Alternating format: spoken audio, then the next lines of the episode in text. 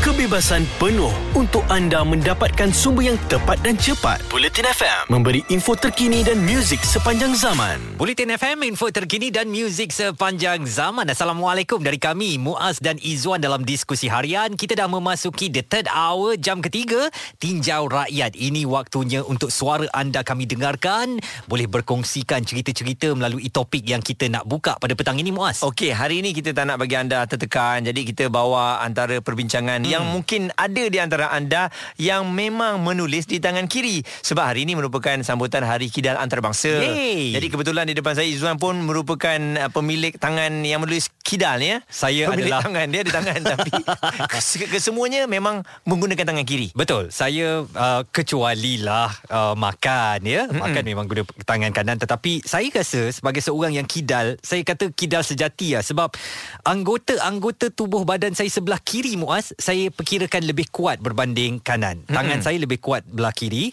Mana kalau saya nak angkat barang pun tangan saya kuat belah kiri.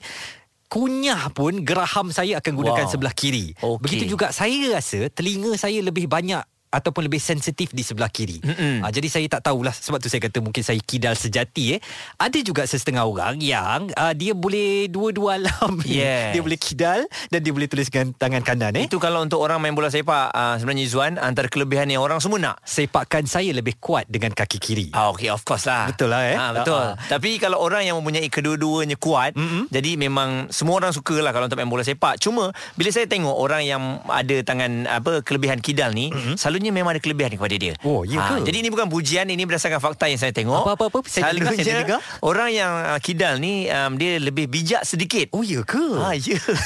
saya tak tahulah. Ah, ah. Yang saya tengoknya kebanyakan begitu. Tapi bila saya tengok fakta eh, Mm-mm. antaranya dia yakin capai impian Ah. orang yang kidal ni sebab uh, menurut uh, penelitian individu kidal lebih kreatif dan juga uh, imajinatif. Betul. Betul? Betul. Saya Tengok- kuat berimajinasi. Ha, tengok Izzuan Nampak dia tiba-tiba senyap Itu adalah dia tu membayangkan sesuatu tu Jadi uh, saya pada itu juga difahamkan Anak kidal lebih peka Ah. ha, Ini berdasarkan kajian Yang dibentangkan di Amerika Syarikat Menyebut pendengaran anak kidal Lebih tajam Betul. Sebenarnya kata. saya cak, cakap betul-betul ni Muaz eh. Saya s- katakan telinga saya ni sangat sensitif. Sampaikan kalau saya tengah tidur dan kucing saya mungkin membuat bising sikit di tingkat bawah rumah, mm-hmm. saya boleh terjaga. Dia dia agak begitu sensitif. Ha, ha. Baguslah, eh. Saya tak tahulah bagus atau tak bagus kan. Tapi Yelah sebab tu saya bila borak dengan Izzuan Dia macam hulurkan ta- uh, telinga kiri dia Rupanya Itu lebih dengar banyak Tapi Satu satu fakta ni Ni tak tahu betul tak betul Lebih penakut ha, Ini antara uh, Kajian yang dijalankan oleh Psikologi British Yang membuat penelitian, uh, penelitian Terhadap beberapa orang kidal Dan mereka yang Dominan tangan uh, kanan ya Dan semua respon diminta untuk Menonton filem seram Hasilnya kanak-kanak kidal mengingati dengan jelas setiap adegan yang menyeramkan dalam filem dan cenderung mengalami trauma. saya akui saya suka paling suka cerita-cerita seram filem dan saya akan tengok filem seram sehingga saya tutup mata dan tengok di celah-celah jari lah. Wow. Ah, mana sampai ke tahap begitu. Maksudnya dan takut. memang saya penakut lah. Okey. Fakta ini memang seiring dengan apa yang Izzuan katakan. Mhm. Jadi mungkin anda pun sendiri yang merupakan uh, kidal, Kidal. Uh, jom kongsikan bersama dengan kami betul tak ada tak fakta-fakta lain yang menyatakan awak ni hebat ataupun sebenarnya orang kidal tak suka pun kidal. Ah, anda boleh kongsikan dengan kami taliannya 0377 225656 WhatsApp 0172765656. Dulu arwah datuk saya marah sebab saya kidal. Tapi saya katakan dia tu dah nak buat macam mana? Memang tulis tu elok dekat tangan kiri kan.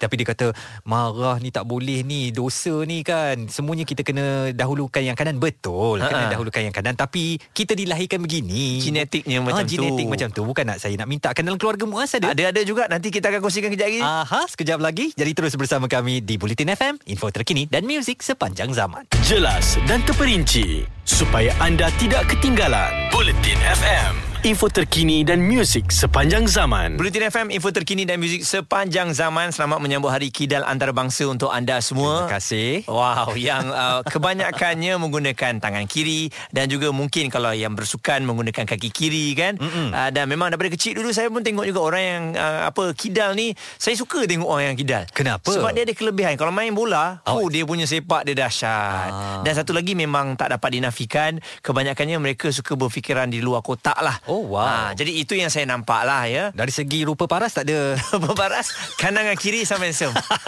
Asyik nak puji kiri je. Baik, ada satu artikel ni Muaz saya nak Ha-ha. kongsikan di hellodoctor.com. Individu dominan tangan kiri dikatakan lebih bijak. Ini fakta atau mitos. Jadi ada yang kata tangan kiri ni lebih bijak. Saya pun ramai orang kata awak ni mesti bijak ya. Saya tak tahu nak kata bijak tak bijak kan. Bijak ni subjektif. Mm-mm. Tak semestinya orang tu pakai tangan kiri atau tangan kanan dia bijak kan. Terpulang pada masing-masing dan cara macam mana dia nak memantapkan tahap pengetahuan dia. Jadi saya katakan itu mitos dan ini sebenarnya equal. Mm-mm. Orang tangan kanan pun bijak, orang tangan kiri pun ada juga yang bijak. Dan faktanya orang tangan kiri ini Menurut artikel ini katanya mempunyai masalah tidur. Wah, ini saya pun uh, baru tahu tapi penyelidik mendapati eh 94% tidur orang kidal mempunyai pergerakan anggota badan yang boleh menjadi petunjuk gangguan pergerakan anggota uh, berkala berbanding hanya 69% pergerakan orang tangan kanan. Makna nak kata Mm-mm. orang tangan kanan ni dia tidur senyap, Oh. orang kidal ni dia tidur buas sikit. Ah, tak juga saya tengok. Eh. Dulu masa kawan-kawan uh, roommate ke apa kan, mm-hmm. yang kanan pun tidur lompat-lompat juga. Okey. Dan ada satu juga fakta di Twitter dikongsikan. Yang penting geng kidal ni katanya mesti tak suka kerusi. Tapi uh, kerusi yang kerusi yang ka, kalau kita nak ambil exam tu kan, Mm-mm. kerusi yang uh, nak letak tangan tu, selalunya kan Kerusi- untuk tangan kanan saja. Ah, kerusi dalam dewan kuliah tu. Yes. Ah. So saya yang boleh juga- flip mejanya Ah, tu kan. Kalau yang tangan kidal macam mana eh? Betul Muaz, saya memang tak suka kerusi dan meja tu. Aduh. Kerana dia saya nak menulis uh, macam tak selesa eh, Ya, arah betul dia lah. lain kan. Ha-ha. Dan ah itulah. Itu tak berapa selesa lah. Okey sekarang baru saya perasan Mm-mm. Dan satu lagi dia kata kelebihannya Orang yang tangan kidal ni hebat Dia boleh uh, buat dua kerja dalam satu masa Boleh menulis mm-hmm. Dan sambil makan Betul. Itu betul sekali. Sebab kami menulis gunakan tangan kiri dan makan guna tangan kanan. Hebat Orang cakap. tangan kanan tak boleh buat macam tu. Okey, saya tertanya jugalah kalau anda yang bersama dengan kami pasangan anda mungkin kidal. Hmm. Jom kongsikan bersama dengan kami bagaimana berhadapan dengan orang yang tangan kidal pasangan ni terutamanya kan. Ada tak susah ataupun memang romantik lebih ke? Betul. Ha. Ada yang anda rasa lain macam sikit ke berbeza dengan orang-orang biasa? Boleh kongsikan dengan kami. Taliannya 0377225656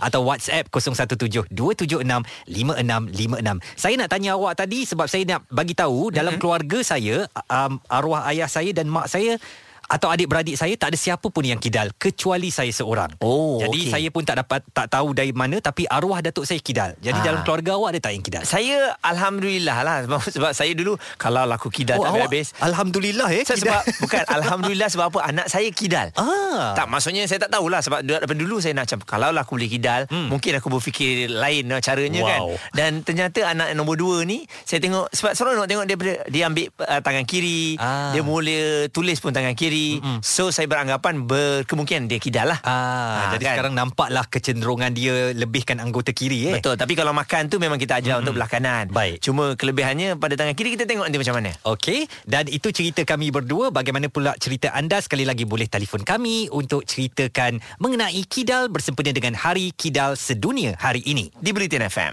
Ada kepentingan anda di sini untuk mendapatkan berita secara tepat dan pantas. Dua anggota polis maut bertindak atau berlakon sebagai bangsa yang perlu diselamatkan operasi mencari dan menyelamat SAR Bulletin FM, info terkini dan muzik sepanjang zaman. Bulletin FM, info terkini dan muzik sepanjang zaman. Terima kasih untuk anda yang bersama dengan kami hari ini, Hari Kidal Antarabangsa. Jadi sebab itulah kita menghargai mereka yang menggunakan tangan kiri dan juga kaki kanan. Eh, kaki kanan, kaki Eh, kiri. Awak ni ikhlas tak bawa ucapan? Ikhlas, ikhlas, ikhlas. Yalah, biasalah orang kanan. Ha, ha, yelah kan. Okey, ada tak yang hantar WhatsApp ni, Zuan? Uh, Aisyah uh, Muhammad Abu Bakar menghantarkan WhatsApp kepada kami Mak dan ibu mertua saya kidal Tapi saya dan suami tak kidal Anak dua orang kidal Saya setuju orang kidal ni cerdik Tapi kalau multitasking tu Orang tangan kanan pun banyak je boleh buat Mostly perempuan Betul juga kan? Betul. Hmm. Jadi apa-apa pun untuk anda semua hari ini kita ialah sebenarnya semua orang ada kelebihan masing-masing. Betul. Tak kisahlah kidal ke kanan ke. Memanglah yang kidal ni golongan minoriti. Jadi mm-hmm. mungkin tumpuan tu ataupun perhatian diberikan sebab kami ni tak ramai orang yang kidal. Ramai lagi mereka yang menggunakan tangan kanan kan. Jadi tapi saya tak kisahlah bijak macam tadi kata bijak bijak ke pandai ke semua orang bijak dan pandai tu benda yang subjektif eh Mm-mm. dan boleh kita adakan tak kisahlah di tangan kanan atau tangan kiri. Okey, jadi untuk anda semua uh, kanan ke kiri ke kena sentiasa berhati-hati mm-hmm. dan setiap keputusan nak dibuat tu pun kena difikirkan betul-betul. Terus bersama kami di Bulletin FM, info terkini dan muzik sepanjang zaman. Bulletin FM, terkini, relevan dan penting untuk anda. Info terkini dan muzik sepanjang zaman. Bulletin FM. Bulletin FM info terkini dan muzik sepanjang zaman dan untuk anda yang menantikan untuk bersama dengan kami dalam Tarung Sarung ya kita bercerita dan juga membincangkan mengenai sukan tanah air kita mm-hmm. ada kejayaan yang kita banggakan dan mungkin kalau ada uh, kege- kurang rasa gembira tu penambahbaikan boleh kita buat Dan uh, satu berita yang kami nak bawakan kepada anda petang ini, Malaysia layak ke hoki Piala Dunia Remaja ini satu perkembangan yang sangat memberangsangkan. Dalam suasana pandemik sekarang, uh, memang acara sukan terutamanya ya Muaz akan sedikit terganggu dari aspek latihan dan juga misi untuk kita mencapai pingat. Ini boleh kita nampak dengan jelas ketika sukan Olimpik Tokyo baru-baru ini. Mm-hmm. Jadi kita nak tahu bagaimana agaknya persediaan pasukan remaja kita untuk ke New Delhi yang akan menjadi tuan rumah kepada Piala Dunia Remaja Hoki pada 24 November hingga 5 Disember ini. Kita bersama dengan uh, jurulatih uh, Ketua Jurulatih Hoki Remaja Kebangsaan Coach Wallace Tan. Uh, Coach Wallace, selamat petang. Selamat petang uh, Izwan dengan Muaz. Terima kasih kerana bersama dengan kami. Mungkin coach nak ceritakan kepada kami dan juga pendengar Bulletin FM bagaimana agaknya persediaan yang dilakukan oleh tim uh, menjelang kepada uh, keberangkatan ke New Delhi India pada November nanti. Kami uh, kami menerima menerima uh, apa, berita baik lah. Uh-huh. dua hari lepas tu yang Malaysia layak lah. Baik. Pasukan hoki remaja kan layak uh-huh. walaupun uh, Junior Asia Cup tu ialah satu pertandingan kelayakan ta- tapi tidak dapat dijalankan uh-huh. kerana pandemik kan. Betul. Tapi mereka telah AHF Asian Hockey Federation telah pun uh, mengambil kira ada dia punya format dan sistem uh, pengira, pengiraan uh, pencapaian pasukan Malaysia dalam beberapa tahun yang lepas. Jadi mengikut track record kita dengan pengiraan mata uh, kami telah layak.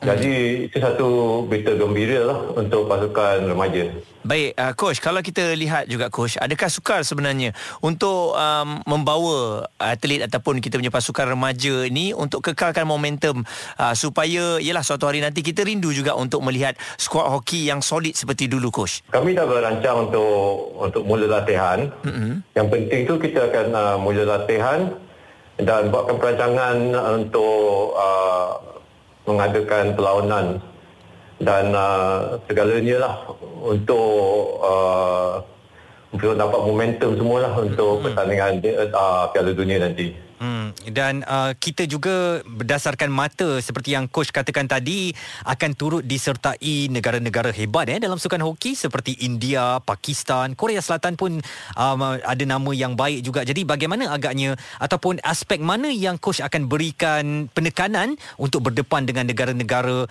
yang memang kita kenal hebat dalam sukan ini coach? Pada Piala Dunia uh, remaja uh-huh. Uh, memang nak kira tarafnya tinggi lah, sungguh tinggi juga. Betul. Uh, uh, jadi uh, uh, banyak uh, banyak negara, banyak pasukan juga uh, mempunyai uh, fizikal, uh, betul taktikal dengan teknikal yang tinggi lah. Mm-hmm. Jadi untuk mengatasi mereka, kami juga akan uh, meliputi semua uh, aspek uh, persediaan supaya kita dapat uh, naikkan taraf dalam masa yang ada ni untuk uh, menghadapi mereka. Okey, baik kita harapkan ya semoga ada kemenangan dan juga kejayaan mengiringi coach dan juga tim. Selamat maju jaya coach. Ah, terima kasih. Dan itu dia kita bersama dengan uh, jurulatih pasukan hoki remaja kebangsaan uh, Wallace Tan yang mengulas tentang persediaan beliau untuk membawa pasukan hoki remaja kita ke Piala Dunia Remaja yang akan berlangsung di New Delhi, India 24 November hingga 5 Disember ini. Terus bersama kami di Bulletin FM, info terkini dan muzik sepanjang zaman. Kami positif memberikan info yang anda perlukan. Bulletin FM, info terkini dan muzik sepanjang zaman.